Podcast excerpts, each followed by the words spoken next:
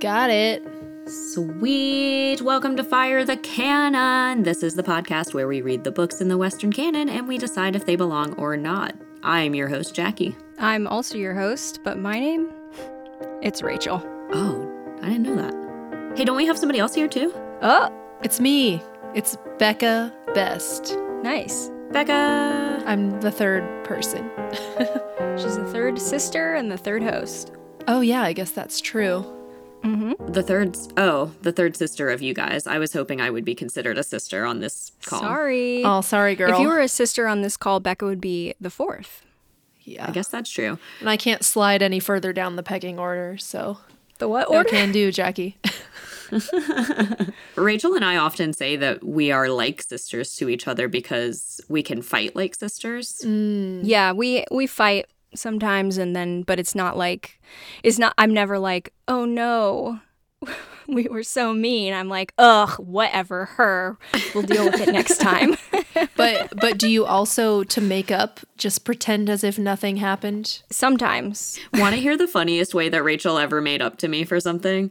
Um, well, first of all, the Well, fact you that I think you might, I think you might know what I'm talking about.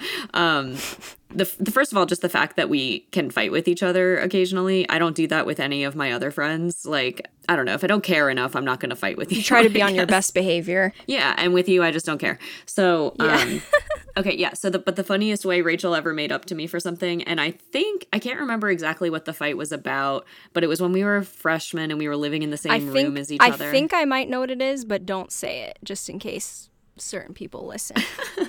this was freshman year. So, um, but anyway, we like didn't talk to each other for a couple days, even though we were living in the same room, which was like really awkward. But like she would come in and I would just like look at her and not say anything and I would come in and she'd just be doing her thing and I think it was like maybe maybe one whole day where we didn't just like speak at all and then she came in and she had a box of crunch and munch which was my favorite snack and she just kind of like wordlessly plopped it down on the table next to me and I started eating it, and then we were friends again. Yeah.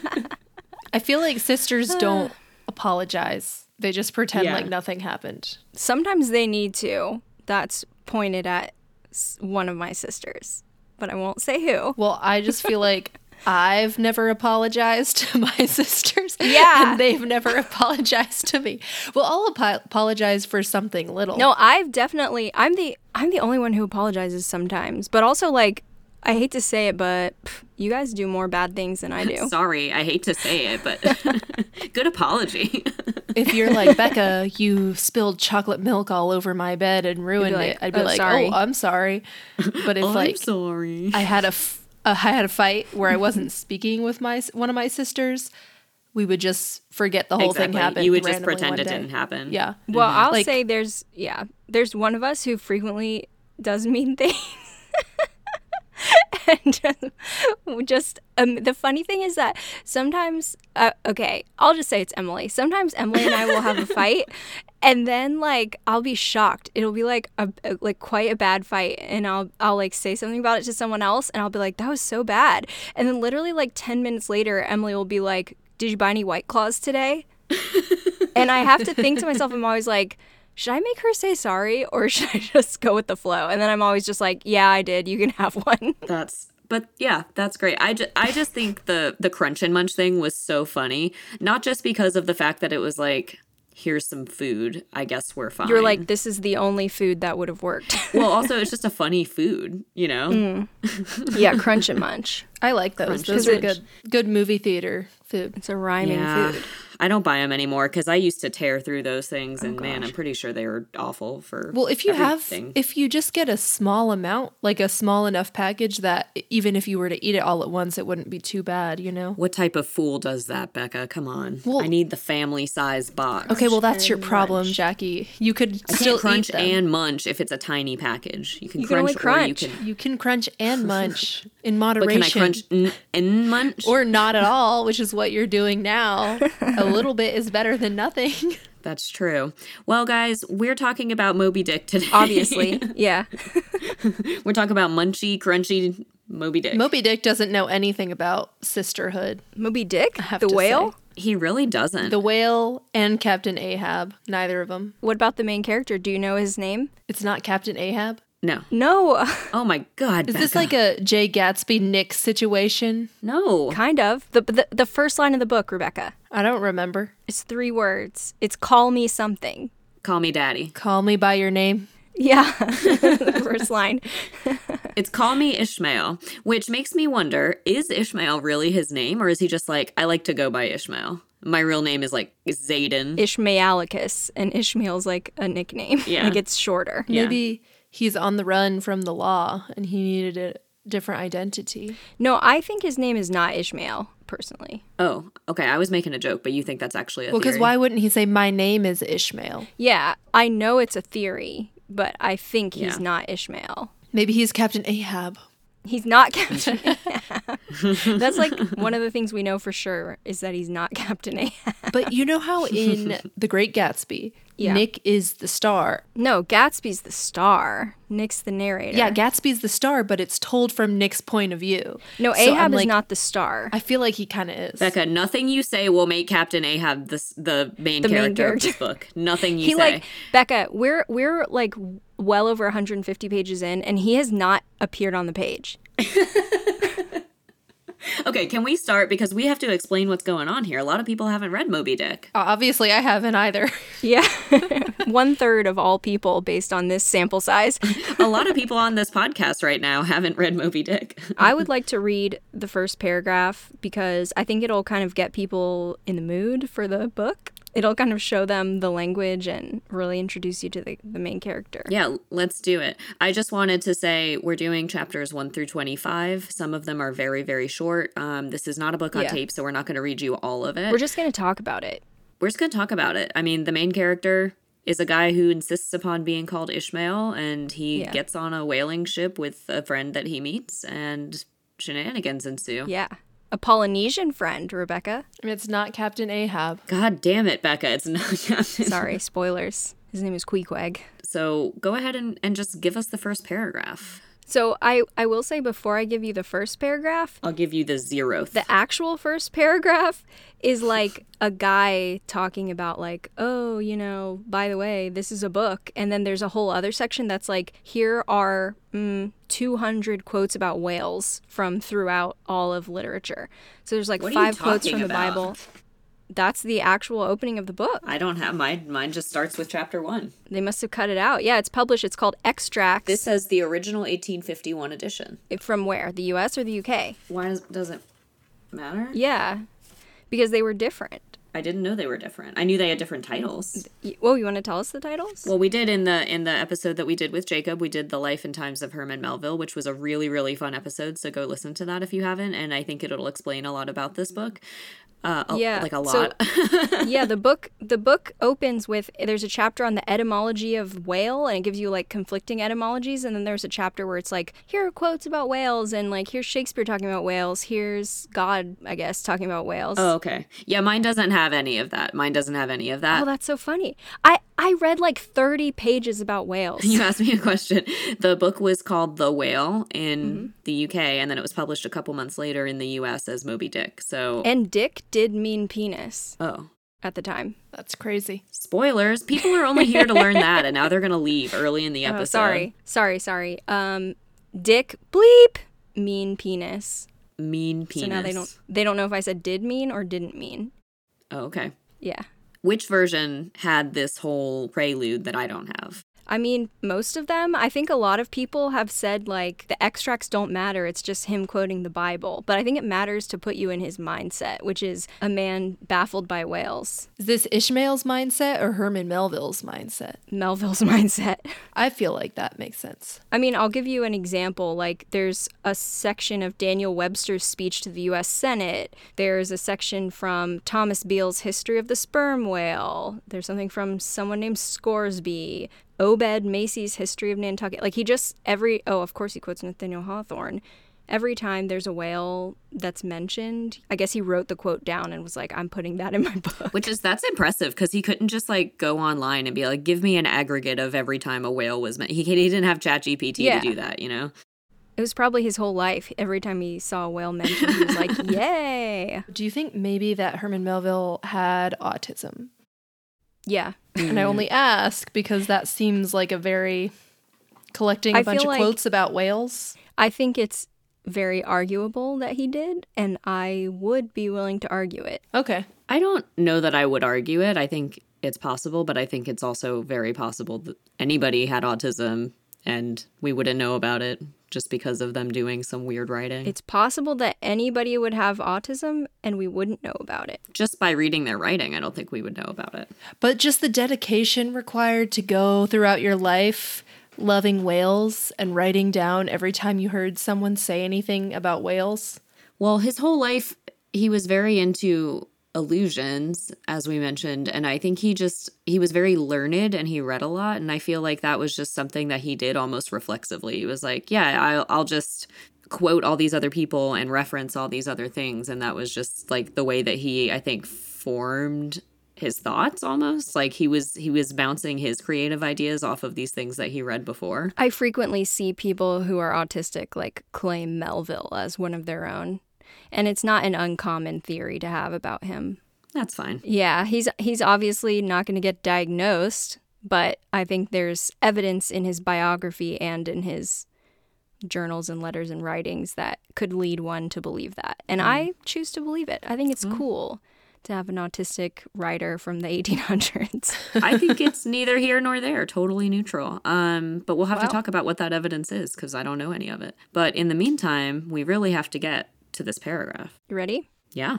Okay. Wait, before you start, can I say one thing? Yeah. Guys, are we going to have a whale of a time? Yeah. I think so. There we go. We- we're agreed. We're having a whale of a time. Here we go. Okay, here we go.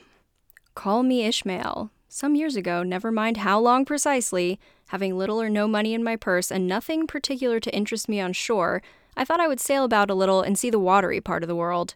It is a way I have of driving off the spleen and regulating the circulation.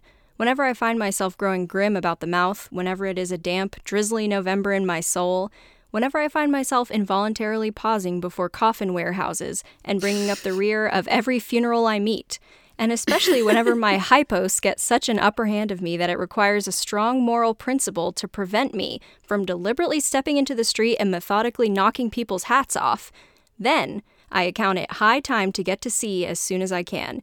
This is my substitute for pistol and ball. With a philosophical flourish, Cato throws himself upon his sword. I quietly take to the ship. There is nothing surprising in this. If they but knew it, almost all men in their degree, some time or other, cherish very nearly the same feelings towards the ocean with me. Hmm. so there you go. Um, so that's that's evidence of autism right there. Following all the funerals that you see around, wanting to knock people's hats off their heads, wanting to get on a ship whenever you get mad. The yeah. most common symptom. yeah, these are very common. So that tells you right there. Ishmael, he is a dang old freak. he is a Like freak. what is going on with And him? I have to say that opening paragraph, I, I was like, love "This is going to be him. fun." Yeah, because it's funny. Wait, you guys think he's a weird guy just from that? Becca, are you serious? did you not hear what I Wait, are you being sarcastic? That seemed like a normal thing to me. to say whenever I want to stop in front of coffin warehouses, I decide I have to take to the sea. He's like sometimes sometimes I feel like I have to kill myself, so Yeah. instead I go to the ocean. And Yeah. also every man on earth wants to do the same thing. Yeah, well, it's just sometimes you're feeling a little melancholy and you need a pick me up. And for him, that's being a sailor. All right, Becca's also That's a weird. freak. Yeah, yeah. So you never get a little melancholy and need a little pick me up? I'm never like I feel a dark November in my soul, time to go to sea. I never feel like I have a dark November in my soul and it makes me want to knock everybody's hats off. And in order to stop my hands from physically assaulting people's hats, I have to get on a boat. Yeah. I've never had that Okay, feeling. but- but maybe it's because I'm not a man. I'm not a man. And Yeah, yeah, true, yeah, true. but, you- but m- you're never like, ooh, I'm feeling very sad. I might need a good cry and I'm going to watch Pride and Prejudice to make me feel better. Becca, that's different. That is different. that's less weird than Rebecca, going on a multi-year whaling. It's like three journey. years of living on a boat with other men. That's the dream for him, Rachel. When I get tired of other men, I want to get on a boat with other men for years. Other men that love the ocean. I don't know if they do. it's not love, it's respect. He, here's the other thing that's weird about him he's like an educated guy. When he's not a sailor, he's like a school teacher. And then sometimes he's like, I'm sick of these kids. It's ocean time. and then that's like that's what he does but he talks about like you know I- sometimes i gotta get myself to the ocean but i'm not gonna be a passenger because when you're a passenger you're seasick and you have to pay but if you're a sailor you get paid a little bit Sometimes you even get paid enough to make up for your room and board. And then I'm like, well, so you come off of this with nothing? You Yeah, just with live less. on a ship for three years and then you come and out do and you're hard like, labor no, I have the same amount of money, but at least I lived for three years. like, what? he's also like i never i only want to be like the lowest ranking sailor and his reasoning is weird he's like oh you know everyone's a slave right and it's like no not everyone and not you Oh, yeah, I underline that. It says, who, who ain't a slave? And I was like, "Mm, you you? and then like right after that he's like yeah and, s- and you know I- it's an honest living and it's like you idiot that's that's what makes you different you're they're paying you It ain't much, but it's slavery. He's crazy. He talks about like I never wanted to be an officer. I just like having people tell me what to do. It's kind of relaxing sometimes. And he's like, uh, I don't want to be a cook because I just hate the idea of like cooking.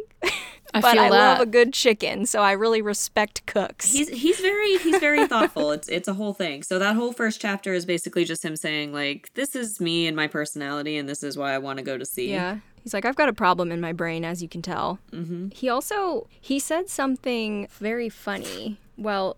I didn't know it was funny. There was a quote which was For as in this world, headwinds are far more prevalent than winds from astern. That is, if you never violate the Pythagorean maxim.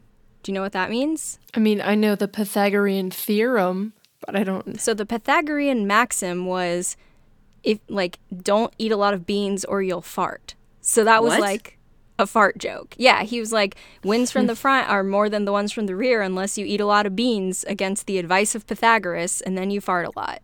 Oh, that was pretty funny.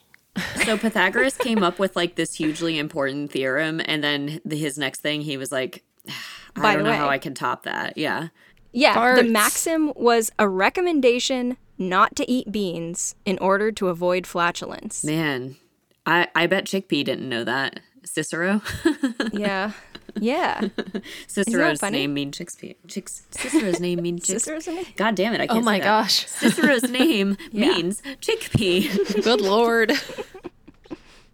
Yeah. So, okay. So, I mean, we can kind of blaze through pretty fast because most of the chapters are really short. And also, like, as you can tell from the first paragraph, he's very wordy. So, he says very little with a lot of But words. I, I kind of like that because you could take all Oh, these yeah. short chapters and just like put them, mash them all together into like a longer chapter. But what they, what he does basically is each chapter is just a single thought or like a single event. It's like, oh, I walked to my hotel. yeah, Here's a this chapter, yeah, this chapter is called the carpet bag. Literally, all it is is like I was looking for a place to stay, and it was a really gross night out, and I was looking at these places, and then he said, "Those look too cheerful. I can't afford those." So then he goes to the dankest one that he can find, basically. Yeah. He also, something, the other note that I made for this chapter basically was just like, you know, I had my carpet bag with me, and inside it was my usual two shirts. He's like, Dad, Do you think they're both Hawaiian shirts, like your dad? we can hope. Yeah. Like he's the only two shirts he has are these brightly Yeah. colored.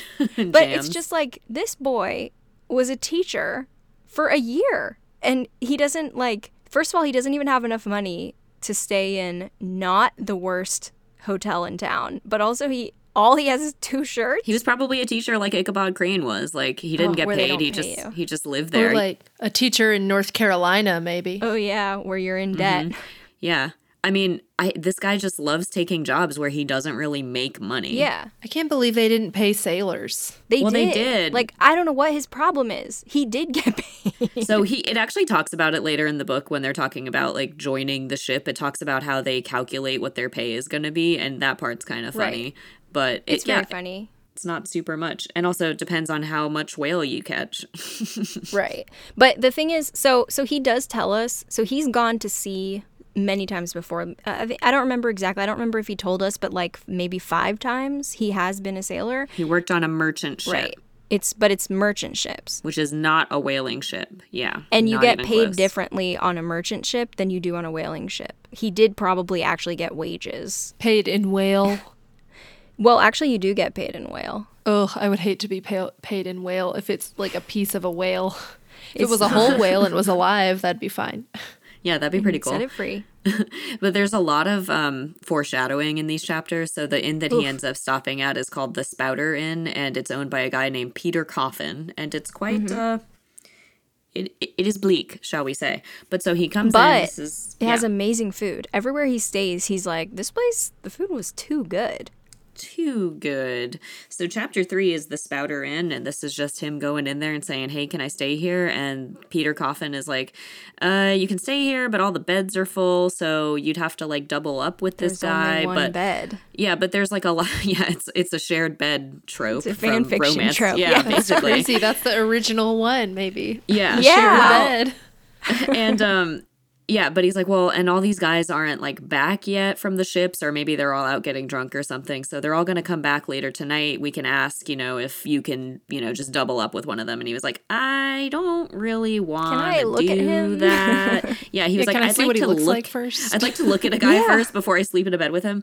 But everybody came back except for this one guy who had extra room in his like double bed. And so he waits up like to midnight and the guy's still not back. And he's like, okay, I guess I'll just sleep on like this bench. And so he like, Peter Coffin pushes two benches together and he tries to sleep on those and he can't. And then finally he was like, you know what? I'm just going up there by myself. Like if this guy comes, he Yeah. comes. So he goes up and he gets in the bed by himself and he goes to sleep Is there a guy there when he wakes up? before he wakes up. So, okay, first of all, Ishmael is extremely nosy. So when he gets in the room, he starts like opening this guy's chests and like looking in all his stuff. And and he's just like poking around. He wants to get to know a man before he sleeps with him, Rachel. You got to respect that. Yeah, he's demisexual. Yeah, and if I can't see him, I gotta look in there. I gotta see. Does this guy have more than two shirts? Does he have more than two shirts? What kind of guy am I dealing with? But instead, what he finds is a little carved wooden idol, and he's like, "Oh my god, a pagan!" yeah, he's like, "Oh, this is terrible. It's probably, you know, like it's a cannibal. cannibal. He's going to be horrible." Like, eat me while I'm asleep. Yeah, he's afraid. Um, and also the the funny thing is the guy who owns the inn, Peter Coffin, before he accepted the room, he was like, I don't know if you want to stay with him. He's a cannibal and he's trying to sell his head and Ishmael's like, What the hell are you talking about? And he's like, Yeah, ha ha ha, like mocking him. He's explains, Oh, it's a shrunken head that he's trying to sell. He came with like thirty shrunken heads and this is his last one. So he's a pretty good salesman if he's selling shrunken heads, because I certainly wouldn't want to buy a shrunken head. I'm gonna read exactly what the landlord says, the the inn owner, because I thought this might be some type of innuendo too. So it says, um, tonight he went out a peddling, and I don't see what on earth keeps him so late, unless maybe he can't sell his head. And then Ishmael is like, what kind of bamboozling story is this? What do you mean he's selling his head? And uh, the landlord said, well, I told him he couldn't sell it here because there's too much of it. And he's like, with what? And he's like, with heads. Ain't there too many heads in the world? And so I thought this was like, is he going out and like selling sex? Oh. I don't know and that the landlord's like, we have too much of that. I thought the joke was just that Ishmael was confused because he was like, How can someone sell their head? That's what I thought it was. It could be that. I guess I'm just, There are innuendos in this book, and that might be one, but I don't think it is. I don't know if that was one at the time. I just was like, I, I feel like I'm just waiting. There's so much, again, foreshadowing about like homosexual undertones. I don't know why I said homosexual. I, I think I meant to say It's homoerotic. because you're uh, you've become homophobic recently. That's how you yeah. uh-huh. say it. Now. Oh, I, I recently became scared. Can I ask a question? yes. How do you shrink a head? Because there's a skull in there. Dry it out. Maybe you take the skull out and then dry it out. I don't know. It's just a theory. Take the skull out. Yeah, maybe. Because the heads are tiny. Have you seen a shrunken head before? Look, this is my guess. You slice open the scalp, take all the bones out, and then sew it back together, leave it out in the sun. That's my guess. And the brain gets all desiccated. I always just assumed they were probably like little monkeys and they weren't really human. Jackie, no, they're human. I'm googling it. That seems way easier than what you just said. Becca, you're a dentist. You should be able to tell us how to make a shrunken head. We don't. Dentistry has nothing to do with shrinking heads. it says the process begins with removing the skull. Oh, so I was right about removing the skull. So I guess was I, do I. know how to make a shrunken head, Jackie. But that's not removing the skull. That's like skinning the skull. That's It says that ugh. you make an incision on the back of the ear and then remove all the skin and flesh from the cranium. Put some seeds under the nostrils and lips are sewn shut, hold the mouth together, fat from the flesh of the head is removed, then a wooden ball is placed under the flesh to keep the form. Then you boil it in water and herbs and then dry it while molding it to retain its human features. There you go. And then they rub it with charcoal ash and add decorative beads. So, what do you do with the brain? What are the herbs for? The smell? Probably keep it from getting really gross. Oh, yeah, and maybe yucky. preservatives. I love how there's just like instructions for this. And yet, On serial Wikipedia. killers try to do the same thing. And yeah, and everybody's like, oh my God, what's wrong with you? And everybody's just like, well, here's how you, this is just a recipe. It's just a recipe. Well, I feel like what if a loved one wanted to be turned into a shrunken head? Now we would know how to do it. It doesn't mean you killed someone just because you have a shrunken head. Yeah. Not necessarily. Yeah. Okay. So he goes to bed. He couldn't sell Couldn't it. sell it because there's too many of them. I guess everybody has a shrunken head they're saturated the trying to sell. market. Yeah, He did. He had 30. Um, so he comes in, and Ishmael wakes up and sees this guy who is tall, huge, muscular, covered in tribal tattoos. And Ishmael doesn't like the tattoos at this point. yeah. He's really anti tattoo. wow. And he's freaked. And the guy's undressing, and Ishmael's just watching him creepily. He doesn't say, Yeah. like, hi, Peter Hi. told me to stay in here. He prete- he's not pretending to be asleep. He just stares at He's just watching him from the bed. And the guy doesn't say anything and he just undresses. Well, the room is dark. I don't think he knows that there. And why would he expect another man to be in the bed when He's in you know, the door shared was- bed. It's the But he shared doesn't bed. know that. He, didn't thought know it he was a had his shared own bed. room. Really? So yeah. what's his face coffin just sprung it on him?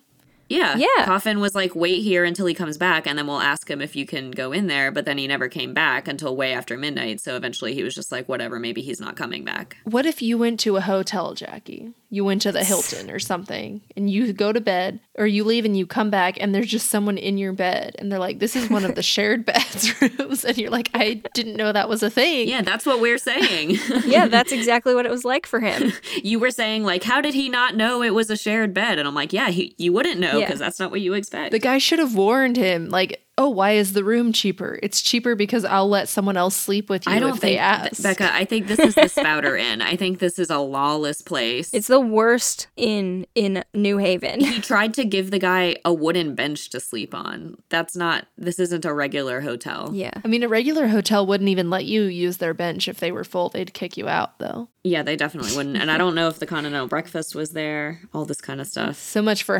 hospitality. Yeah. Yeah, so he sees the tattoos, he's freaked out by it. And uh, yeah, he has this kind of you can't put a sticker on a what is it my sister always says? Can't put a sticker on a Bentley. What? That's that's Is that about tattoos? No, it's if you have a nice car, yeah, a nice body, why would you ruin it with tattoos or whatever? Which I don't agree with. I don't agree with it either, but clearly Ishmael feels that way. Ishmael was thinking, what a nice body this man had, and he ruined yeah, it. what a what a Bentley that man has. Actually, he does think that in a little bit. So Queequeg, he freaks out. They both freak out. Queequeg's going to attack him. Yeah. Ishmael's yelling like, "Talk to Peter, talk to Peter." And like Peter shows up, they work it out. And then like immediately, so first Ishmael's like, "Ew, he's a pagan cannibal and he's covered in tattoos. It's gross." In the same chapter, he's like, "Actually, this is kind of hot." He literally is like, "I noticed he was actually pretty well formed and handsome for a cannibal." Wow. And he he's always noticing that. He's always telling you if guys are hot. oh, he definitely Wow, is. it's like enemies to lovers and the only one bed trope all in one Yeah. chapter.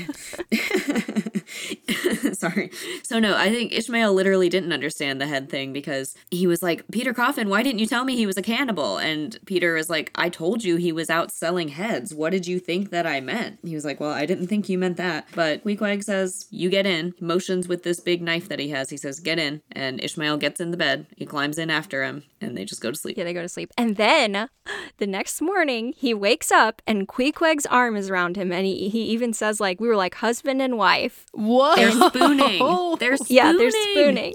And he literally, he remembers, he's like, wow, this kind of reminds me of when I was a kid. And one day I spent 16 hours in bed.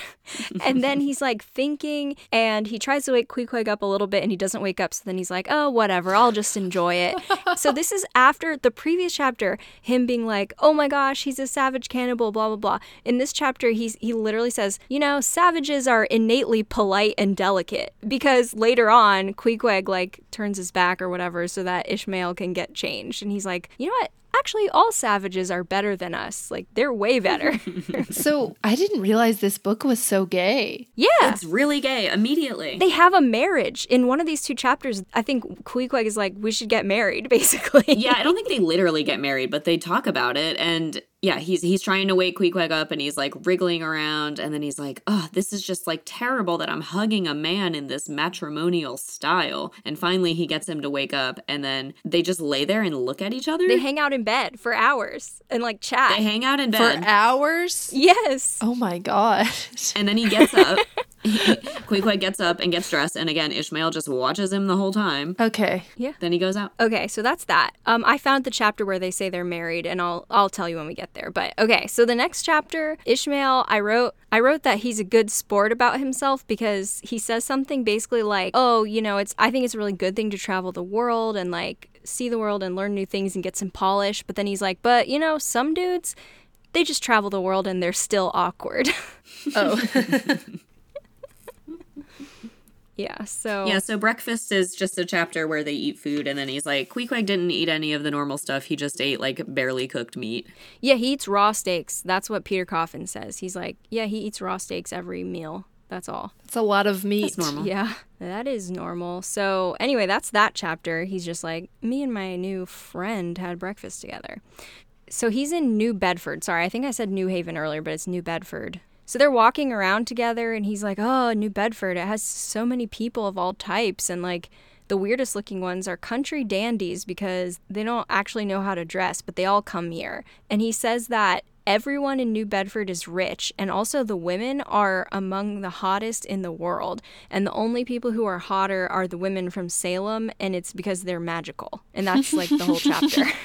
I gotta agree. I gotta agree with that. But he never describes a woman at all, like at least in the parts that we've read so far. I think there's one so far, one female character who has a name, and he never speaks to her, and she's like an old lady. And he doesn't ever describe like a woman that he sees and is like, oh, look at this fine lass or whatever. He only describes Queequeg's body and the bodies of all the sailors. He's demisexual, Jackie. He needs to look through your bags first to find you attractive. Before he- Yeah, can be he's he's attracted to you. TSA sexual. He needs to check you out in the scanner and all kinds of stuff. so maybe if he got to look through a lady's belongings, he would find her attractive. Ew. Maybe. So, the thing about the women of Salem that's magical is he says that they breathe out sweet musk so that their sailor boyfriends smell it from off the coast and like come back. That's wild. I wouldn't do that even if I could. My girl's so stinky, I can I can smell her from the ocean.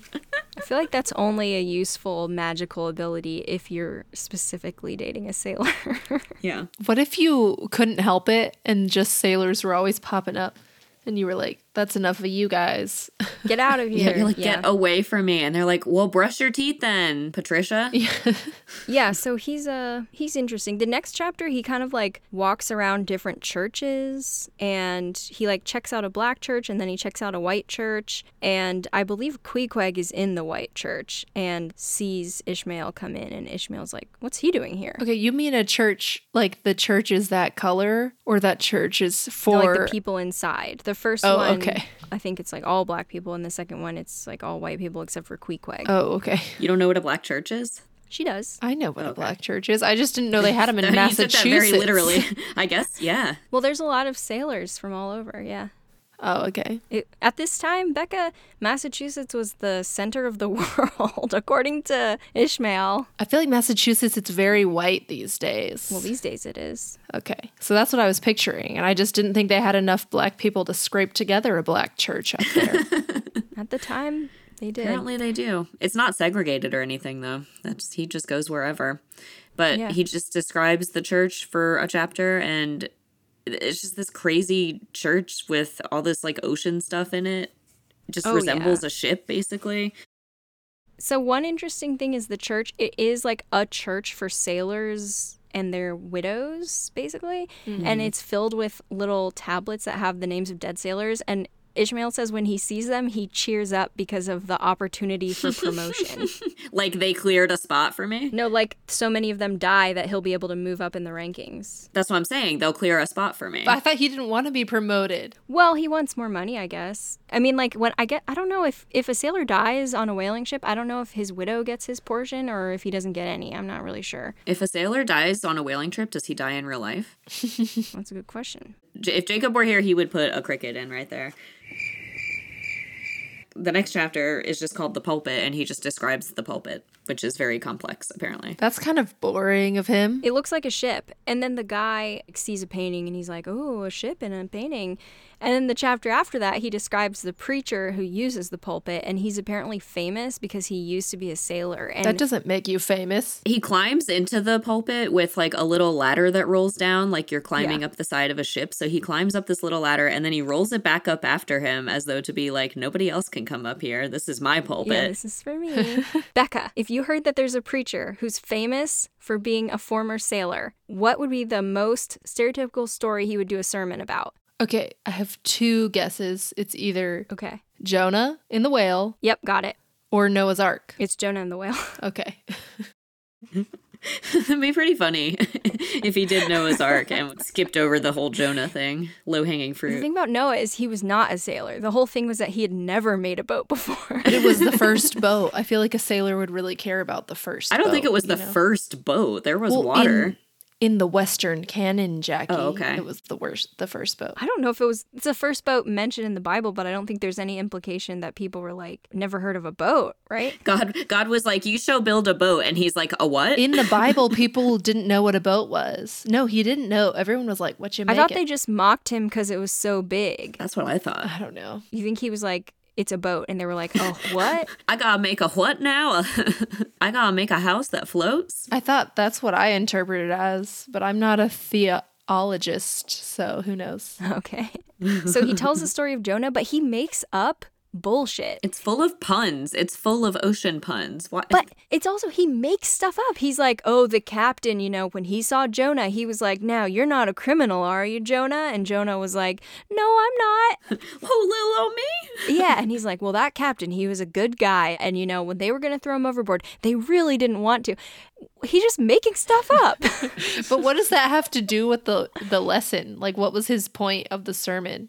What was the takeaway? I feel like he's just ascribing way too much importance to the captain and the sailors because he just wants to talk about them. Yeah. Yeah, he wants to was. make them main characters. right. He just got carried away. Sailors, they're so nice. They're so good. They're really fair. They just threw him Yeah. overboard because they absolutely had to, but they felt really bad about it. But I just want to know, like, what wisdom he was hoping to impart to the congregation with this. I think it was to story. make it more interesting. um, but the point of the sermon is that hold on, I'm gonna find it real quick. Okay. I'll just, while you find it, Becca, there's a point where the preacher says to the congregation, is not the main truck higher than the Kelson is low?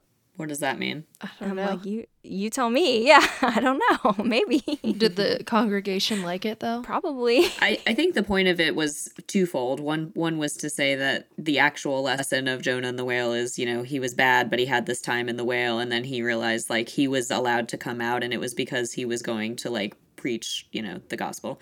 And then he says the second part, the other lesson is woe to that pilot of the living God who slights this lesson. Woe to him whom this world charms from gospel duty. Woe to him who seeks to pour oil on the waters. Woe to him who seeks to please rather than to appall um i think it's just be be be happy about the ocean No, not at all. what? no, Jackie. what do you think the point is rachel I I know what it is. Yeah, I I do too, but I wasn't sure if the preacher was making the right point. the sec the second point Yeah, I know what the second point is. The second point is that you should be fighting against the world. You should always like disturb everything around you. When he's saying don't pour, pour oil on the waters, he's saying like if times are troubled, don't try to smooth it over. You always have to do what God wants, even if it makes your life significantly harder. doesn't that mean be happy about ocean No.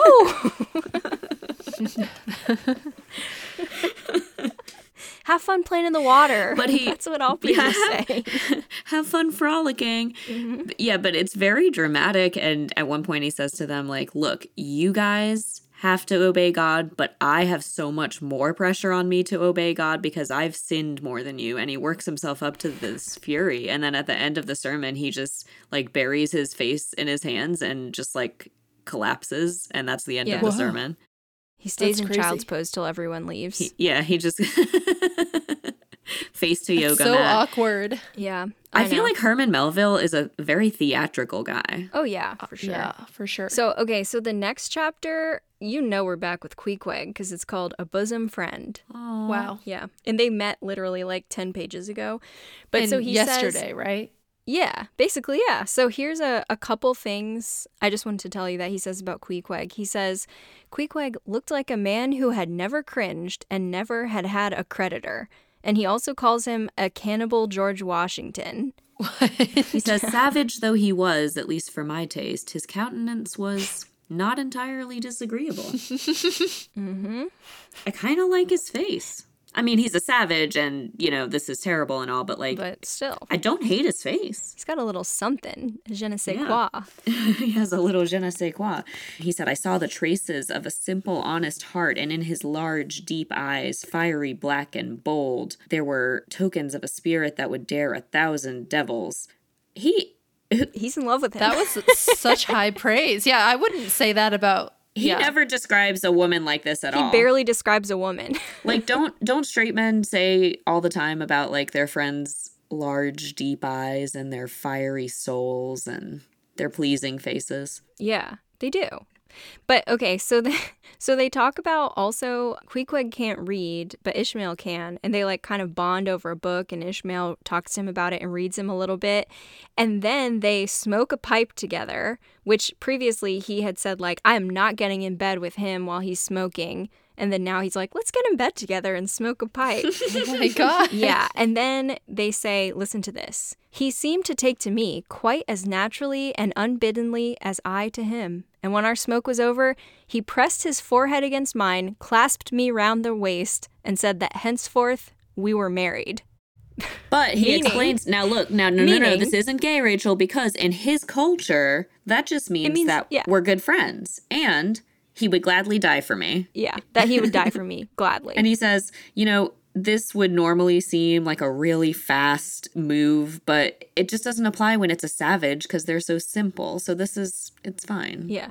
There's nothing gay about this. It's just cultural differences. It's just two bros being married. We're friend married. That's how it is. yeah. So then the next chapter, it's literally, he says, like, it was a cold day outside. So we hung out in bed together all day. Like, we didn't even want to leave to have breakfast. We just stayed in bed together, snugged up. And he can- even gives you tips on coziness where he's like, you know, the best way to be cozy is when it's so cold outside of the bed and you like stick out a little bit so you can kind of feel the cold, but then you're all snug under the blankets. Mm-hmm. And that's the whole chapter is them hanging out in bed together all day. He says, there is no place like a bed for confidential disclosures between friends. Yeah. Yeah. And he Yeah. even says, Man and wife open their souls to each other. Old couples lie and chat. There, in our heart's honeymoon, lay I and Queequeg, a cozy, loving pair. A cozy, loving pair. on Yeah. their heart's honeymoon. on their heart's honeymoon. Chapter 11 is called Nightgown, and it starts out, yeah, we're in bed. We uh, They just nap all day. We nap all day. Queequeg throws his legs over mine, and What? eventually we decided to get up Yeah. because we were hungry. It's very just, It's super cute. They're in love. They're in love. cute. It should end here, honestly. So in the next chapter, Queequeg tells his life story, which is like, oh, my dad, he was a cannibal king. I did all this stuff, but like I was really adventurous and I wanted to go to sea, but nobody would let me. And I snuck onto a ship. And then when I got there, I realized like Christians are also bad. But I decided I would, you know, go to sea. And then at the end of the chapter, the two guys are like, hey, why don't we go to sea together? Like, let's stick together and do this thing forever. and at the end of the chapter, guess what? Another hug, another forehead press, and then spooning again. That is like the gayest thing I've ever heard. It's Actually. so friendly. It's so friendly. No. Jackie, this is why I said Moby Dick is for the gays. Do you get it now? Yeah, I get it. I got it immediately. I didn't know. Okay, I didn't know. Now I know. Now all of you know. They hug, they press their foreheads together. they get married. And then they spoon all day. That's as gay as it gets. That's that's what you do in his country. No. What is his country? Does he say? It's I mean somewhere in He's- Polynesia. I believe he says two different places, and I don't even know if either of them is a real name. Or maybe they had different names or he had a different name. Either Ishmael or Melville gets it wrong because he calls it he does call it a couple different things but that are kind of similar but different. So I don't know which one of them messed up. Yeah. But but yeah, so he his dad was like the king of wherever they lived and so he Yeah. was like the and he's gonna prince go that- back at some point. He's like, yeah, I'll probably go back and be the king someday. And Ishmael can be the king consort. Aw. That would be so cute. in the next chapter it's a Hmm. very Mm-hmm. fast thing that they did but um s- simple they're just so simple they are in love. That's just the deal. yeah right Mm-hmm. like It's as fast as lesbians. what do ishmael and queequeg bring on their second date The next chapter, they get a wheelbarrow. That's the U-Haul Yeah, a of wheelbarrow. the 1800s. They actually do get a wheelbarrow. Are you? yes. yeah it's called wheelbarrow Oh my god. that's another thing it's called wheelbarrow so in the very first paragraph ishmael finally manages to sell the head and then he- using the money from the sale of the head he buys or sorry he keeps the money He has a lot of money. Sold a lot of heads. yeah. So they borrow a wheelbarrow, they put all their stuff in it, and they go on down and they try to get employment on a ship. Yeah. Oh, I'll just tell you. So in in the previous chapter, he said he's from Kokovoko, and in this chapter, he says he's from Rokovoko. Rocococo. So, but yeah. So in this chapter, when he and Queequeg are like walking around together, Ishmael is like, "Pff, "Can you believe it? People were shocked that we were best friends," and it's like two days ago. You were prejudiced against this guy and like didn't want to be around him. And now he's like, people are so crazy. Like, why can't they accept that we're best friends? No, you're in love. Hey, everybody, this is Jackie jumping in just to break up the episode a little bit. You know, maybe you want to have a little breaky break, have a Kit Kat bar, whatever you want to do, not sponsored. Oh, God, I wish we were. Oh, God, I wish we were sponsored by Kit Kat. I wish I even just had a Kit Kat. I'd even be happy with that. I know. Anyway, we would like to remind you while you're here that uh, you could become a patron of our show and you could get some really cool stuff like access to all our bonus episodes. Um, we're going to make merch soon and you could also get a sticker. So, all depending at what level you're on, we'd love to see you there. It means a lot to us and it really helps us out. And also, you should leave us a rating and review on Apple Podcasts or Spotify. In addition, we'd love it if you could tell your family and friends about us. And to make that a little more manageable, I'll break that down into steps. Pull out your phone, type in a textual message to a person that you know, Whoever. who you love. Or do like a group thing. Who cares? Yeah, yeah, yeah. Make it like a group thing and just tell people, hey, there's this really funny podcast I started listening to. It's called Fire the Cannon. And then you, you can link them to it. And uh, if you do that, we should start like a referral rewards program or something. Maybe we will. We'll think about it. If you refer somebody to us, we'll we'll think about what it. if they just do it because they like the podcast? yeah, but what if you just do it though? Yeah. Yeah. We're not going away, by the way. We're ramping up. So if you're in the middle of this episode hoping we're going to go away, we're not. Um, Yeah. All right. Thanks for listening. Back to the episode. Ahoy. Ahoy.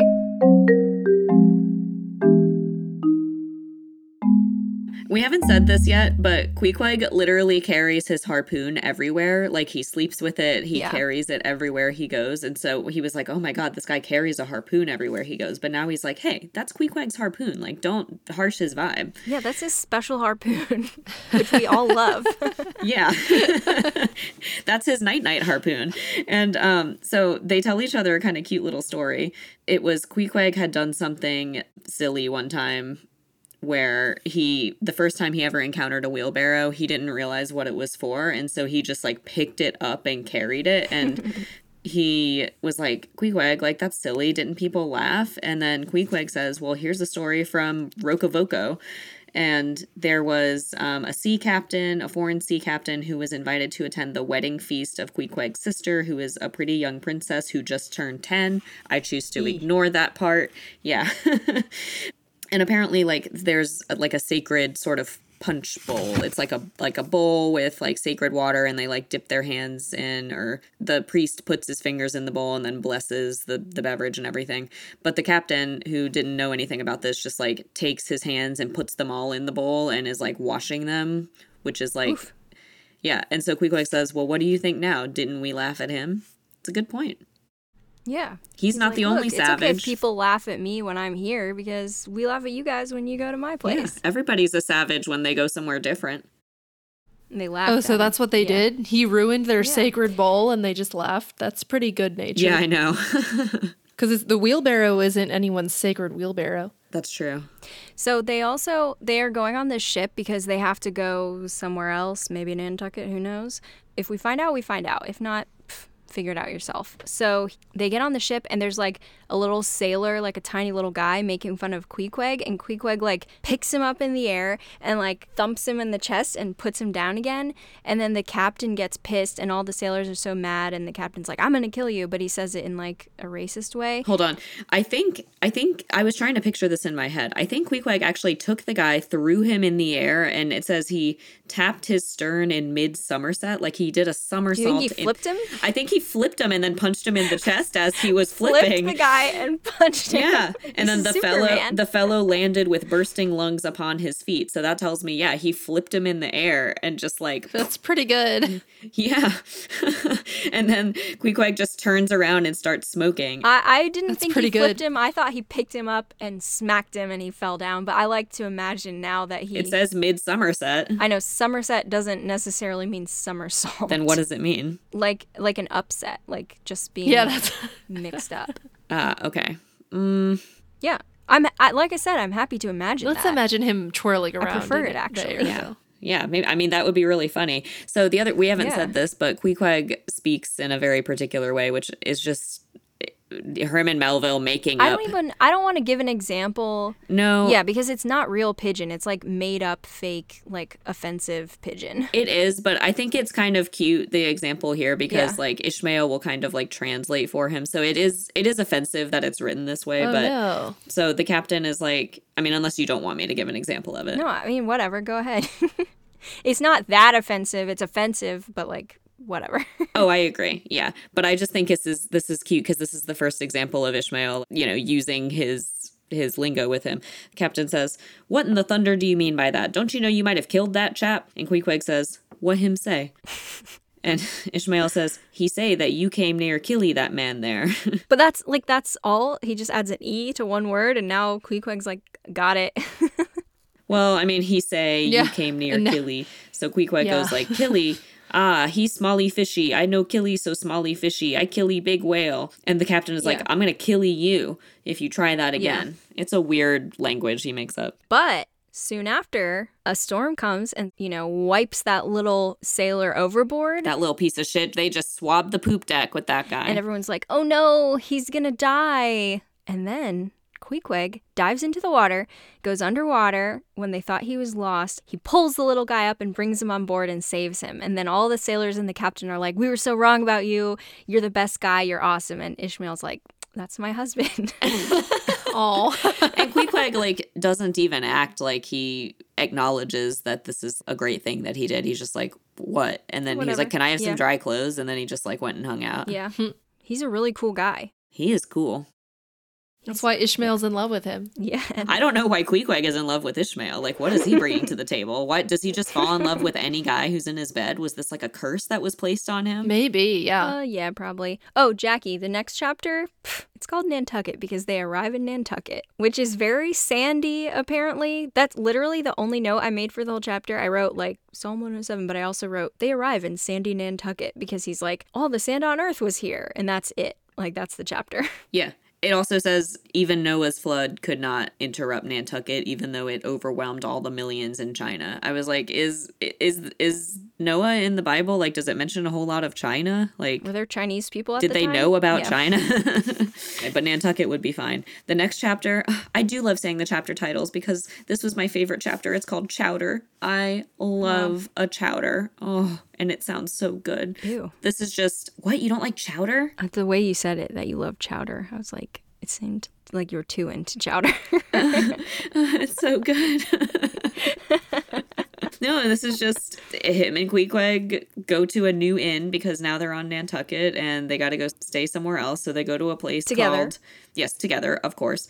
They go to a house called the what is it? Tripods. The Tripots. Mm-hmm. because it, it always has two pots of chowder that you can try and it's owned by Peter Coffin's cousin, Jose Hussey. So we do meet a woman in this chapter, and it's just Mrs. Hussey What? who makes the chowders. Mrs. Hussey. And then here's Ishmael just being a total idiot. Like, I don't know if he's doing this to be annoying, but he seems annoying to me. Where she comes in Yeah. and she's like, clam or cod, obviously saying, like, do you want clam chowder or cod chowder? And he's like, what are you talking about? A clam for supper? That's sad. You're just going to give us one clam? That's really. What a clammy reception. yeah. And she doesn't even respond. I don't know. She just, I don't. Yeah. He just wanted to make bad jokes. Di- I feel like he doesn't know. She's just like, okay, clam chowder, whatever, and ignores him. I don't know. Yeah, yeah. So she just leaves, and then Queequeg, she's like, Queequeg, do you think we can both eat one clam? And then it's like, oh, but then I smelled the chowder and I understood. yeah, I thought he was trying to make weird jokes, but yeah, so he gets the clam chowder and it's so good. He's like, "Oh my gosh, the clams were awesome." And then he's like, "I'm going to try the cod chowder." And so he gets some cod chowder and he's like, "That was also awesome." and then she's like, what do you want for breakfast tomorrow, clam or cod? And he says, both. yep. I would love to stay there. My God, I would love to go to the tripods. I like the name. Mhm. Uh, to be honest, he does make it sound good. He really does. Okay, so finally, oh my gosh, finally he's like, "We get to the boat where we spend the rest of the book, which is called the Pequod." Which you've never, you didn't know that name, did you, Becca? no, it's weird. Yeah. It's the least weird. He could, there were three ships he could have gone on, and he goes and like kind of tours them all. So one is called the Devil Dam, the other one is called the Titbit, and the third is called the Pequod. So he says, "Oh, the the Devil Dam. I don't know the origin of that name. Titbit is obvious. Pequod is the name of a celebrated tribe of Massachusetts Indians. What the hell does Titbit? How is that obvious? What does that mean? But it's just, Jackie, it's obvious. Oh, okay. Moving on. It's obvious. Yeah, it's just obvious. That's what he said. Maybe it's small. It might be a small boat, and that's why he called it that. Yeah. But also, the Pequod is kind of weird. It's like got whale bones all around it. It's old." Yeah, it's like, it's very strange looking. Did he care at all what he'd be doing or what the ships are up They're to? all whaling ships. Oh, They're all okay. whaling ships, but he was going and Yeah. seeing like which of these do I want to be on and the Pequod he was like, "Well, Right. it's so crazy old and it's clearly been through a lot of stuff. That means that's a ship that has been through a lot and hasn't sunk." So he wants to yeah, go with that so one. I'll stick with it. I don't remember if he. Did he always want to do whaling, or was it after he met Queequeg, who was definitely going to go on a whaling ship, that he was like, oh, okay, me too? I'm not sure. I thought he was like, I'm gonna do something at sea. I don't know what. And then Queequeg is like, This is my harpoon. I don't go anywhere without it. And he's like, Okay, I'll go with you. So he meets this guy. There are three captains of the Pequod. Captain Ahab, who we don't meet for the rest of this episode. And then there's Captain Peleg and Captain Bildad. And they they're like part owners basically. They're like owners of the company. Yeah. Yeah, so it's like a collective, and the people who own the profits of the ship are those two captains who are retired sailors, and then a lot of like widows and orphans. They contribute, and then however much the ship brings back, it gets Aw. divided. So that the way the sailors get paid is based on their experience and skill and position, they get paid a portion, which is called a lay, like a portion of the pro- of the whale that comes back. And it's ranked. It's like if you have like the Yeah. 20th lay, that means you get like a 20th of it. You get like a 40th part. And so he's like, oh, well, I've been on a merchant ship before. Like, I'm a thinking I'll- lot, yeah. Yeah, he's like, I'll probably get like at least like the maybe this, you know, hundred One something. two hundredth. Yeah, or maybe I'll even get the 75th. You know, he's like kind of dreaming of it. And then so he goes and meets with them. They good cop, bad cop him. I thought I would get 275, but I wouldn't be surprised if I got 200, considering I was of broad shouldered make. He's like, I got such a good bod. Yeah, so maybe that's what Queequeg sees in him. Maybe. Okay. They're both a pair of himbos, maybe. Two hotties, yeah. I doubt he's anywhere near as hot as Queequeg, but who knows? Yeah, that's impossible. But so, okay, Bildad and Peleg, they're obviously Quakers from their names because they're like weird Bible names. And he kind of talks about like, oh, a lot of sailors in this area are Quakers still or former Quakers. So one of the Quakers is like, when he walks up, the guy is like reading out loud from the Bible and he goes, Don't store up your treasure on earth because blah, blah, blah. So he's like reading a verse that's like, Don't worry about money. and then he tells him, maybe you should have the 777th part. And then the other guy's like, oh, come on, let's give him the 300th. And so Ishmael's like, yeah, yeah, 300, that sounds good. He says, uh, the 777th wouldn't be too much, would it? Oh. Um, this is also the part I found where he's like, ooh, if I get up to 275, I might even make enough to pay for the clothing I would wear out on the journey, not to speak of Yeah. my three years beef and board for which I would not have to pay one stiver. So that's literally like, Yeah. I'm just going to break even. yeah, so it's it's pretty funny that they really they really roll him basically, but That's crazy. they also find out from or Ishmael finds out from the captains that Captain Ahab is like a very interesting guy. They say he has both been to colleges and amongst the cannibals. Well, I think and Ishmael's like, well, why isn't he here, like readying, you know, for the Yeah. journey? Or why can't I? I want to meet the guy I'm sailing under, right? Like, I wanted to meet the guy I was going to get in bed with, and uh, that worked out He fine. always wants to meet guys. yeah, he always just wants to meet guys. Yeah, it worked out fine when he didn't meet his bedmate. yeah, he does like to meet guys. It does work out for him every time. But they tell him, um, well, you know, he's an interesting guy. Like he's he's not doing well right now. He's Oh, like, kind of depressed right now. He's getting better. they say like well he's sick he's sick he's not like physically sick he's just he's kind of sick uh, but he's getting better and you know he lost yeah, his don't worry leg about it. He'll be here. yeah he had his whale he had his whale he had his leg crunched off by a whale Yeah. like a few years back right Or, yeah, I guess so. i don't think it was super he are you still not over having Yeah. your leg crunched off Like, By whale. He's still not over it. It's a hazard of the profession. So if I have to lose a whale, that's how I want it. Or if I have to lose a leg, that's how I want it to go. it's infectious They also Peleg and Bildad are like, by the way, you know, you should like don't worry about him. Ahab, you know, that's a king. And obviously Ishmael was a school teacher, so he was like he was an evil king and they're like, "Whoa, whoa, whoa, whoa." Like don't don't pay any attention to that. He didn't come up with his name. he says he can't help that he's named after this evil guy So so they tried to use it to be a positive thing to be like he's named after a king, so he's awesome. And then he's like, but that king was evil. They're like, uh, don't worry about his name. It doesn't mean anything. it doesn't mean anything and and he says besides he has a wife yeah, and a daughter. So he's great. Well, you can't have a wife if you're evil. What does that mean? Yeah. They're like, he's a normal human guy. He has a wife. Don't worry about it. Oh, he's approved by a woman. here's here's my question. How did a whale chomp off his leg and nothing else? what? Like how how do you get in a position where you're in the ocean and a huge whale can chomp off your leg? You're tiny compared to Okay, I'll tell you. Let me tell you. He poked his leg into the whale's mouth, obviously. He's on the boat. He's clinging to the rigging. He has one leg over the side of the boat, and the other leg is on the side with the ocean, dangling and kicking around. And he's trying to harpoon the whale, and the whale bites off the leg that's on the outside of the boat. Okay. That's that's what I believe. And this is a sperm whale? Do they have teeth? They have a powerful jaw. Jaws. He doesn't want to eat the leg. He probably spit it out right after.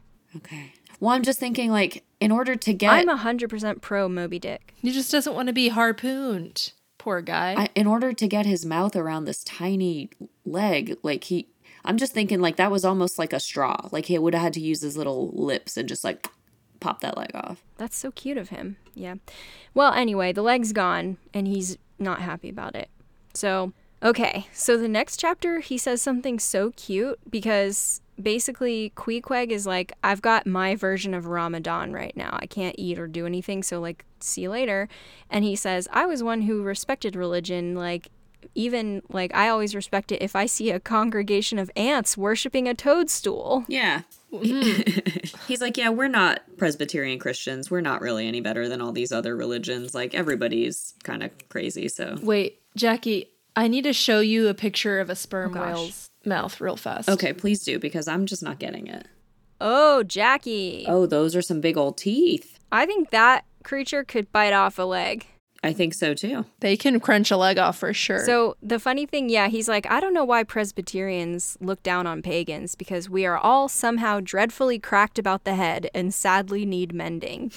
but then he like, so he gets back from doing his thing and he's like, Queequeg, I found us a boat. This is gonna be awesome. And Queequeg won't answer the door and the door's locked and he's panicking and he's like, we need to break the door in because I saw through the keyhole that his harpoon is there, so he must be there. Like he probably had a stroke. Something's going wrong. This guy takes it from zero to a 100 real quick. Yeah. And he's like, I got to get Yeah. in there. Got to get in there. I'm going to break down the door. And Mrs. Hussey is like, You're not going to break down my door. And he's like, I'm breaking down the door. And then he does. He breaks down the door. Yeah. And uh, Queequeg's just sitting in the middle of the floor. He's meditating. Yeah. Same place he was in that morning. He doesn't say a word and he doesn't move at all until dawn the next day. And then he's like totally normal. And Ishmael, he's like, Queequeg, I need you to get in bed so we can talk. Get in bed so we can talk. Yeah. Yeah. And he tries to be like, don't worry about religion. Just take care of yourself, man. yeah. But before that, in the middle of the night, he's like in bed tossing and turning. He's like, I can't sleep with him there on the floor. So he gets a blanket and like puts it on him so he won't be cold while he's doing his thing. His meditation. Yeah. But that is a long time to sit in one spot Yeah. and literally not move. And he had uh, something on his head, right? He had like his little idol sitting on top of his head, balancing. Yeah. Oh wow. Yeah, I think so. Okay, so the next chapter, Ishmael takes Queequeg with him because previously he was like, Do you guys have space for my friend? He and they're like, Has he killed whales? And he says, He's killed more whales than I can count. And he brings Queequeg and they're like, uh, this is a problem because we're Quakers and he needs to be a Christian. And they also, in this chapter, they call him both hedgehog and quohog. And quohog is a quahog is a tiny little New England clam. Wait, they're calling Queequeg that? Yeah, they keep calling him quahog. I think they I think they forget his name. Yeah. But so they're like he he can't come on this boat. Like that's kind of that's too much. Unless he's a Christian. What they do is so first they're like he has to show us papers that he goes to church. And Ishmael's like, he's a member of the first congregational church. And they're like, really? With this preacher? He's like, look, he's a member. And they're like, but he hasn't been a member very long. And he's like, yeah, he has for very many years. And they're like, come on, come on. And he's like, yep, the first congregational church, the church that everyone on earth is a part of. And the, gu- the captains are like, whoa, that was a really good sermon. Like, you're even better than that sailing guy who talks about Jonah. So they say, We'll let him on board, but I don't know how much we're going to pay him. Mm. And this is when he does his other cool thing He says, "You see that little speck of tar floating on the ocean. yeah, you see that little speck of tar way over there." He takes his harpoon and he throws it, and it goes right in the middle of that little spot. And then it, and then they're like, "Yeah, you can come on. We're gonna give you whatever lay you want, basically." Yeah. And then he goes and gets his harpoon. He's like, You see that spot? If that was the eyeball of a whale, pff, that whale would be dead. So they give him one ninetieth of the profits compared to Ishmael's one three hundredth. He's Yeah. a breadwinner. The next one, the chapter is called "The Prophet," is a little heavy on the on the foreshadowing here. So basically, Queequeg and him, they signed the papers. They're like, "Cool, all we got to do is wait for the ship to be ready." So we're gonna just go hang out somewhere. So they go and like have dinner at this eh, tavern or something, and there's this old guy sitting there looking at them, and he's like, "Hey, uh, are you guys?" You guys going on the Pequod? And they're like, yeah, yeah, we, we signed the papers and everything. And he's like, Oh, you signed? Oops. uh, well, did you sign away your souls? And he was like, um, I don't think I signed away my soul. Like, what are you talking about? And he's like, well, you know Captain Ahab, right? Like, he's sick. And Ishmael's like, whoa, whoa, whoa, he's getting better. you didn't even meet him. yeah, he doesn't even know. Well, that's his captain now. Yeah. So, but basically, the guy's like, I don't think you should go on that ship. Like, let me tell you, like, Captain Ahab, he's. His nickname is Old Thunder, which makes him sound cool. That is pretty hard. Yeah, He's quite literally on his last leg. True. That was good. that is very true. And he's like, well, you signed it. It's too late now. Oh, the other thing interesting is the weird sailor. Nothing comes of this. They're like, whatever, we already signed. This guy's name is Elijah, and Elijah was the prophet who prophesied against King Ahab in the Bible. There you go. There you go. So he says, "Are you sure you want to do that because, you know, you know about the loss of his leg, right?" And Ishmael's like, "Yeah, I know all about that." Elijah's like, "All about it? You sure? all of it?" And he's like, mm, No. "Pretty sure." But that's so now we're getting a hint like, "Okay, maybe there's maybe there's something else going on here." And they're like, "You know what? Queequeg, come on. Just leave. We're not going to talk to this crazy guy anymore. Goodbye." yeah. So the next chapter, we meet another woman. I'm going to breeze through this because it's just them outfitting the ship. Captain Ahab hasn't arrived, but um, I think it was like Bildad's sister, who they call Aunt Charity, is helping. But he says, like, she just puts random stuff on board. Like, she'll be like, oh, you need a pickle jar. And then she'll go grab a jar of pickles. An empty pickle jar. no, like with pickles in it. Oh. Yeah, yeah. And you need a pickle jar for all the pickles you're going to be making. Yeah, so the first woman in the book, he just breaks down her door, and then the second woman in the book is this lady who has no- nothing going on. So that's it. She's nice though. She has she has a whole profession, Jackie. Oh. yeah, and she owns part of the ship also.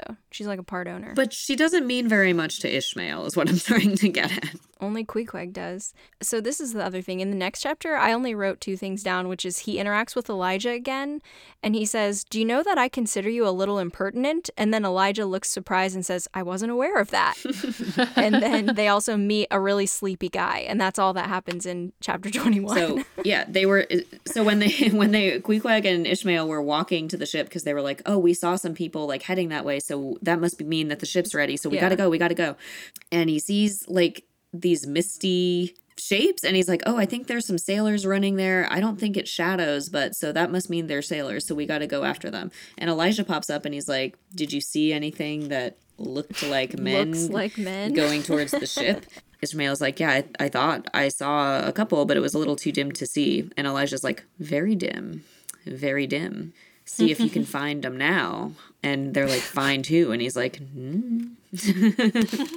yeah, he's And that's it. weird. he's a weird guy. So that's a little creepy. That's I love his vibe. That's what I would do. Just confuse random out of towners. Random gay couples. Yeah, random gay couples. Random interracial gay couples. Just mess with them a little bit.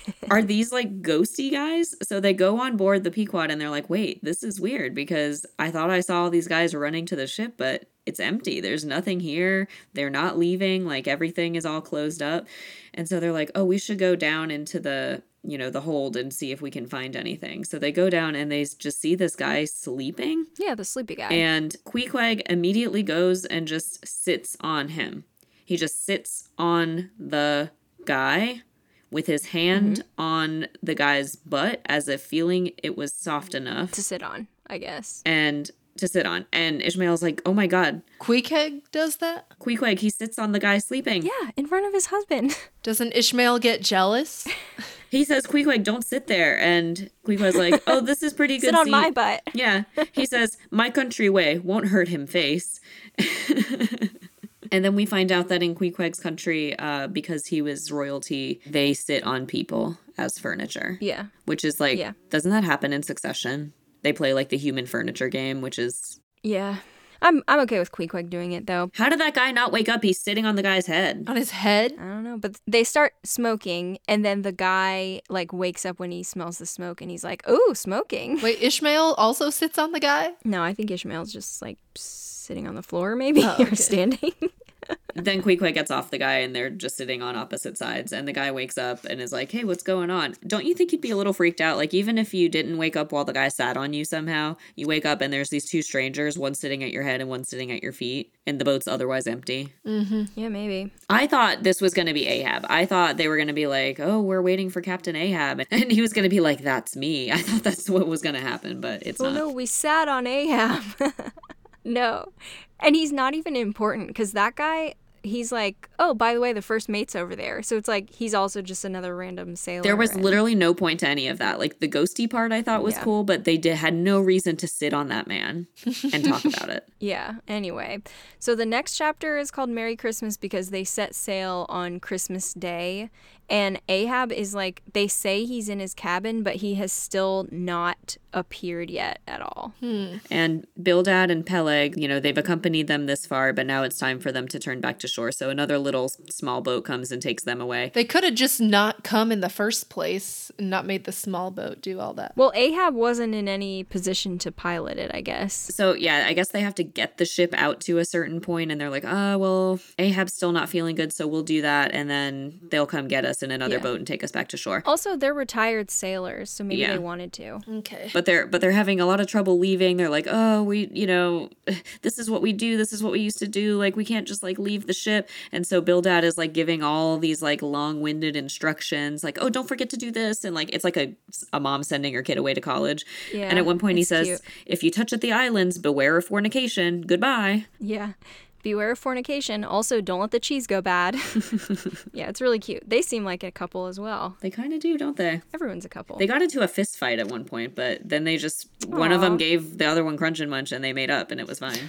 I think it was a fake fight. It was. I think the fight was like to. They were fighting, weren't they? Fighting about like how much money to give Ishmael. So I think it was to make him be like, "Oh my, oh, you think they did that on I'll just take purpose? the." Yeah, I I do. don't know. I don't know if that Quaker guy would. I do think that. it's a scheme Interesting. they've got. He would, because he said the more money that he doesn't give the sailors, the more money the widows and orphans get. Oh. Ah, So, so okay. So the next chapter, I, I think we can go really fast because we're almost done. But he says like basically, there's a sailor who his name is Bulkington, and then he's like, "Damn, this guy's gonna die at sea, but that's not so bad." And that's the chapter. Why is Bulkington gonna die? he. I think he's remembering at this point. He's saying, you know, Oh. some chapters back, I talked about this guy I met at the inn, Bulkington. And when we went out that night, who did I see standing? Bulkington was there. yeah he was pi- he was standing at the helm and i looked around and i was like god this is crazy because he just came back from a voyage and now he's back again and now he's like addressing bulkington and he's like what do you see in the sea and blah blah blah and this Oh, Bulkington. yeah it, it's it's a beautiful chapter but it has Yeah. nothing to do with the plot He he also foreshadowed in a much earlier chapter. He's like, "I wish Queequeg and I had never gone to sea at all because everyone died except me." Did Queequeg die? That's what he hints at. Oh no. he said queequeg and i stayed together until he did his last final dive or something Oh no. Yeah. yeah Yeah. So we're almost done with our sections. The next chapter is hilarious, which is called The Advocate. It is literally just him being like, whalers get no respect, but we should. The one thing that I really have to say about it is he says, listen, people think that we're butchers, but we're not. We're we go to battle, we're exactly like soldiers, but our ships are clean and battlefields are not clean. Also, we're a lot braver than soldiers. And then he says more stuff. Ishmael's saying all that. He's never even killed a whale. Yeah. Well, he's narrating from a perspective where he has. I think this was him. He was starting to have forebodings about this. He was like, "Uh, like this is a little weird. I haven't met Ahab. Like this Elijah thing was kind of creepy. The ghost was kind of creepy."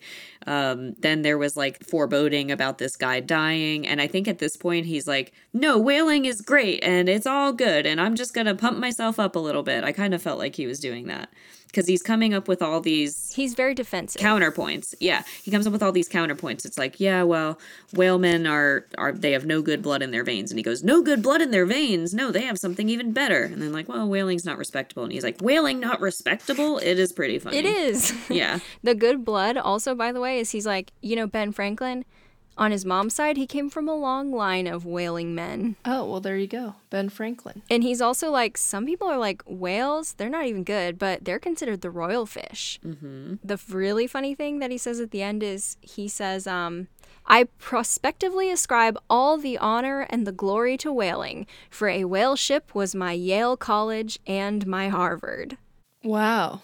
And that's how he ends the chapter. I really like the final chapter that we're talking about today, chapter Yeah. twenty five. It's called Postscript. postscript he says look i did just give you a bunch of facts about how whaling is great but i do have to give have one another more. yeah he was like well i I have to give you one more which is that when kings and queens are coronated they put some type of oil on their hair and guess what that oil is made of that's right it's whales so Sperm oil take that is what he calls it. we whalemen supply your kings and queens with quote coronation stuff but my Coronation favorite stuff. Cor- we got coronation stuff. Quote, in truth, a mature man who uses hair oil, unless medicinally, that man has probably got a quaggy spot in him somewhere. A what?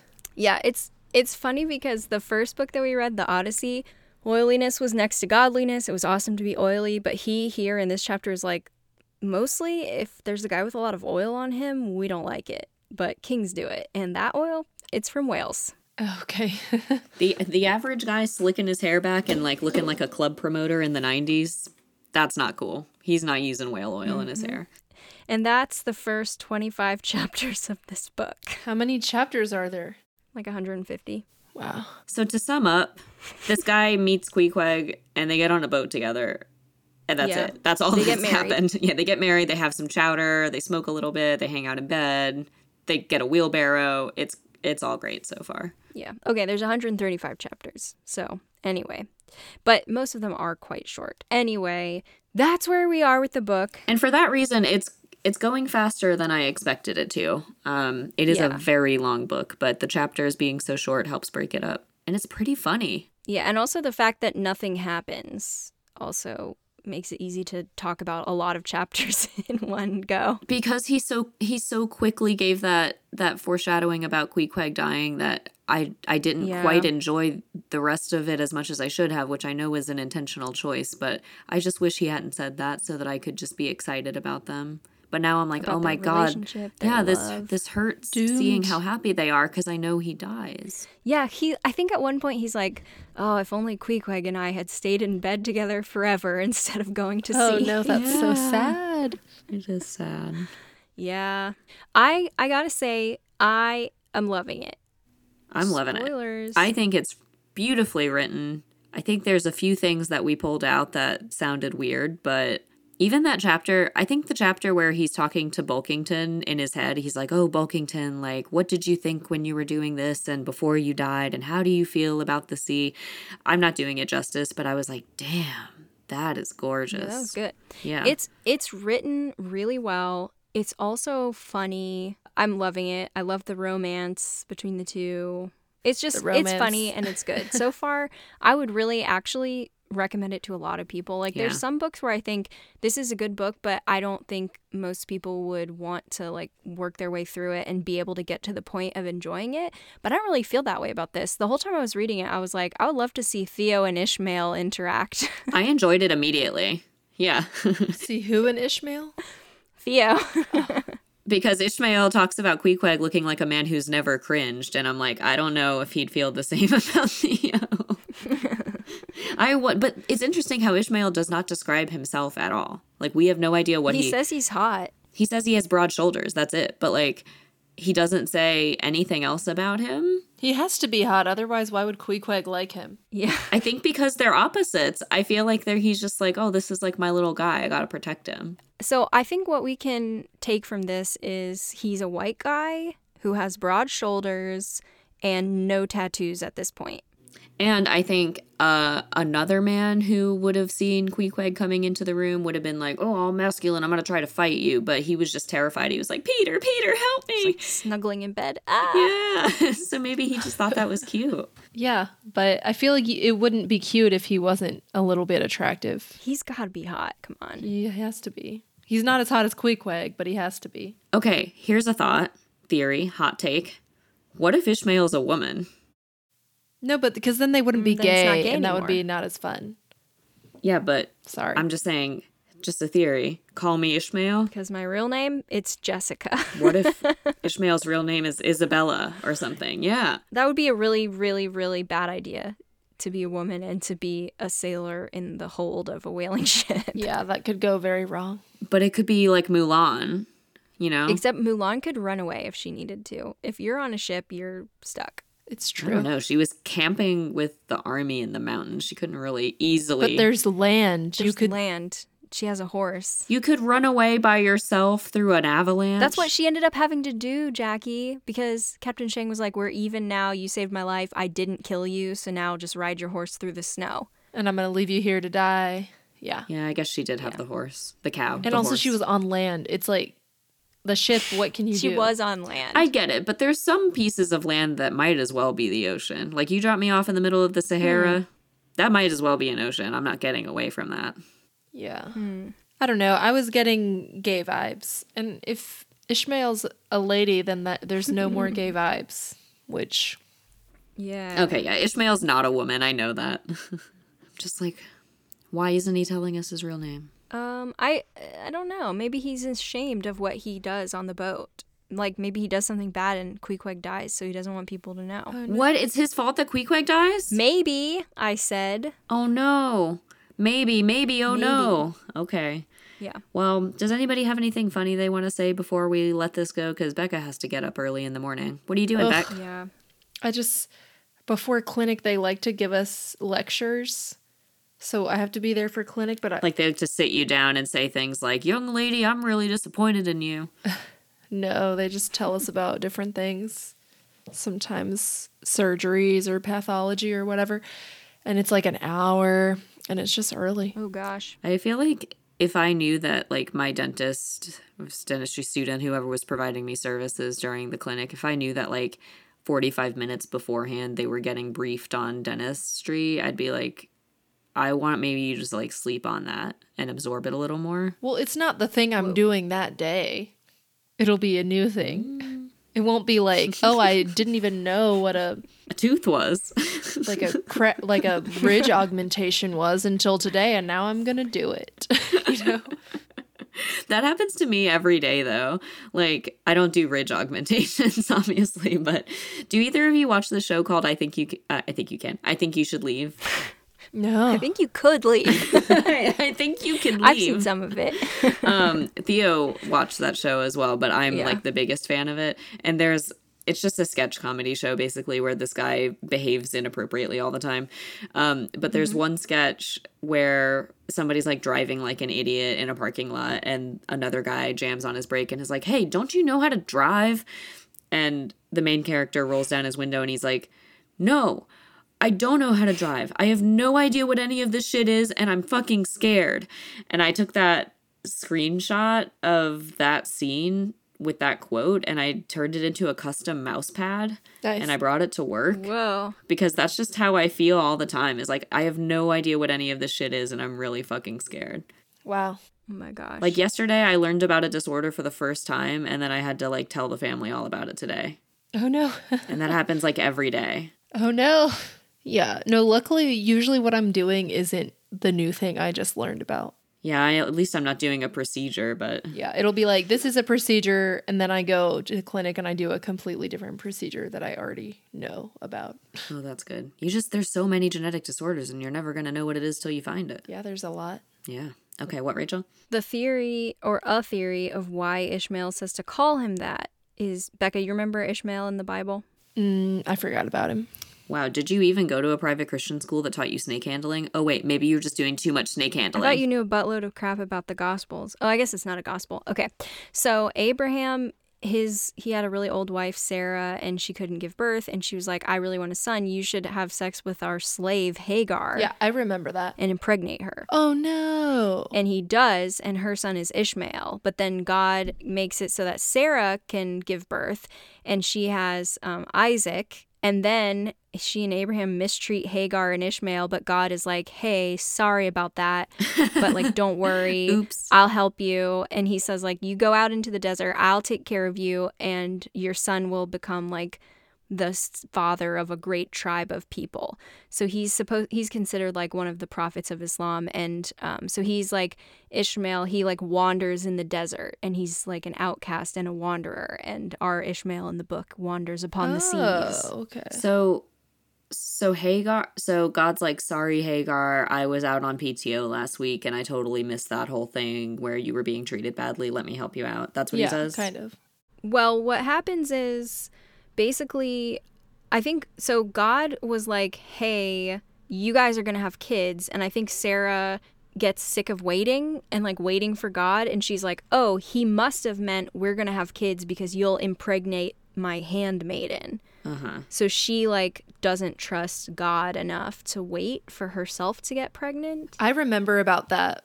The handmaiden and Hagar. so like once she has a baby supposedly hagar starts to be rude to sarah and then sarah is mean to her back and then hagar runs away and god's like i'll take care of you No, I bet Sarah's the bad guy, honestly. So that's all that happens with Sarah is like, sh- she's just, she's just mean to that lady. And then why, why do slave. people name their kids Sarah? Yeah, her slave probably didn't want to have her husband's kid. That's awkward. yeah i'm sure she didn't he was also so old he was like 120 or something Honestly, Sarah and Abraham, they kind of suck evil sorry but yeah Why do people name their kids Sarah so often? because they don't know about Hagar usually. because they all they know is she was an im- important woman in the bible Well, yeah is it because nobody wants to name their kid Hagar? Maybe. Yeah, Hagar's pretty bad. But I mean, Hagar doesn't have a great fate. You don't want to name your kid after someone who doesn't have a good fate. I thought she does have a good fate. She escapes and get she becomes free. Yeah, and God's like, sorry, let me help you. Yeah, I don't know. I just think I do remember that. I just didn't remember the son that they had was named Ishmael. All my knowledge of the Bible comes from Me. when I was little, I had this like illustrate. I had two illustrate. Yeah, basically, Rachel. I had two illustrated Bibles. One was like really little kids, and one was like slightly older kids. And all I remember from that is like God said Sarah would have a kid, and she's like, "But I'm old," and then she did anyway. And it didn't have anything about Hagar or any of that other stuff. I was just like, "Oh, she trusted God, and it worked." And that's like the opposite of the Well, she didn't. yeah. those kid Bibles. They weren't good enough. Anyway, okay. yeah. Becca needs to go have a lecture tomorrow. Okay. See you later, Beck. Jackie and I will finish up the rest of the recording. Yes. Bye. Bye. Bye. Can I t- can I tell you one funny thing, Rachel? Yeah, sure. This is for the pod, right? Yeah. Well, um, Okay, say it.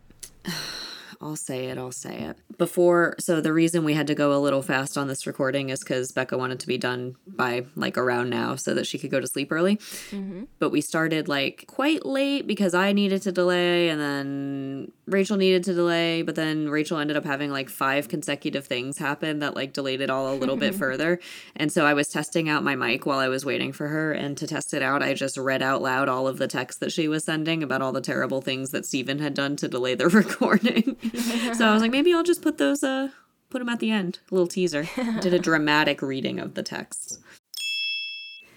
This is Jackie with Fire the Cannon, testing my mic again. I'm going to be doing a live reading of all the texts that Rachel sends. Sorry, Steven moved my mic and forgot where he put it. He put it on his fucking desk that he never uses.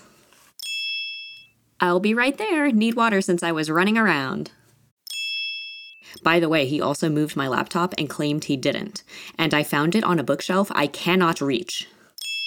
Yeah, yeah. I I don't I don't understand why you tried to say he didn't move my laptop when it was literally out of reach of my hands. I couldn't even reach where it was. okay. Bye. Uh ahoy. Is ahoy like aloha? Does it mean goodbye and hello? I mean, a lot of the letters are similar, but I don't think so. I'm going to google it. Does ahoy mean goodbye? It says it can be used as a farewell, a greeting, a warning, Okay. or a farewell. So okay, let's use that for n- from now on. Ahoy. I'd like to replace all kinds of songs. I was at trivia last night and they had like a name that song round, you know, and the theme was s- people saying goodbye Yeah. to things. And we could replace that with everything like uh what's that song like no good at ahoy's? I'm just no good at a horse. Yeah, that would be good. Ahoy Yellow Brick Road. Ahoy Yellow Brick Road. Uh, ahoy, Jude. Would that work? you say hello and I say ahoy. I got it. or backwards. you could just say ahoy twice. Yeah, I say ahoy and you say ahoy. That's really good. Okay, well, thanks for listening, everybody. Uh, Becca had to hop off early, but Rachel and I are here to say ahoy. It was a dental emergency. It was a dental emergency. She had to go do like a, a ridge expander or some shit. I don't know. Something she just learned about today. Tomorrow. Yeah. Thanks for joining us. If you want to follow us on our Social media. social media. I forgot the word for social media. If you want to follow us on any of that, it's uh, at Fire the Cannon Pod, Instagram, TikTok, uh, Twitter, and now that Twitter is dead and it's become X, we're on Threads, and Threads is pretty fun. We're still on X. Yeah, we are on X, but we never post anything And we're, on we're it. about to be on Blue Sky. No, I just tweeted like I today. thought we hate X. I X'ted. I mean, I do, but pff, we've got like five followers. We can't waste that. yeah, we can't- not from not from this tweet. She's saying we have five followers, like total. That's not true. We have more than that, but yeah, total. Uh, yeah, we do. yeah. Join us on Threads. Listen, if you want to help us out, there's a couple things you can do. One, you can donate to us on patreon.com slash fire the cannon. We love it. And there's something exciting about that, which is that Spotify has recently launched its partnership with Patreon. So now you can listen to Patreon bonuses on Spotify. Oh, that's awesome. That'll be easy for people. Um, I'm sure that's what's stopping what, like a thousand people from supporting us? Probably like most of you. Right. Yeah. Yeah. So now you can. And then um, the other thing is we you could tell your family and friends and also you could go on our Instagram and you could comment I love your guys podcast you're definitely a podcast because people, for some reason on Instagram, People don't know where they do not know we're a podcast. They think we're just an account that posts some stuff about books, I guess. but I, I but I'm constantly talking about episodes and we have like clips and all these things. Um yeah, we got in trouble because of a bot. We'll talk about it later. we almost got canceled. I, I told that story. I told that story um yeah, in the bonus episode I did with Becca. oh, you yeah. Ah, did. Oh, yeah, yeah, yeah. Okay, okay. Uh, well, if you want to hear it, support us on Patreon. It's in the free preview, but yeah, support us anyway. Um, also, do leave us a rating and review on Apple Podcasts. Um, I know we say that every time, but like literally, we haven't gotten one in like a year. Yeah, please do it. It's free. Please, please, please. If you have an Apple, whatever, if you have an iPhone, please, please, just rate and review us. Please. It matters so much.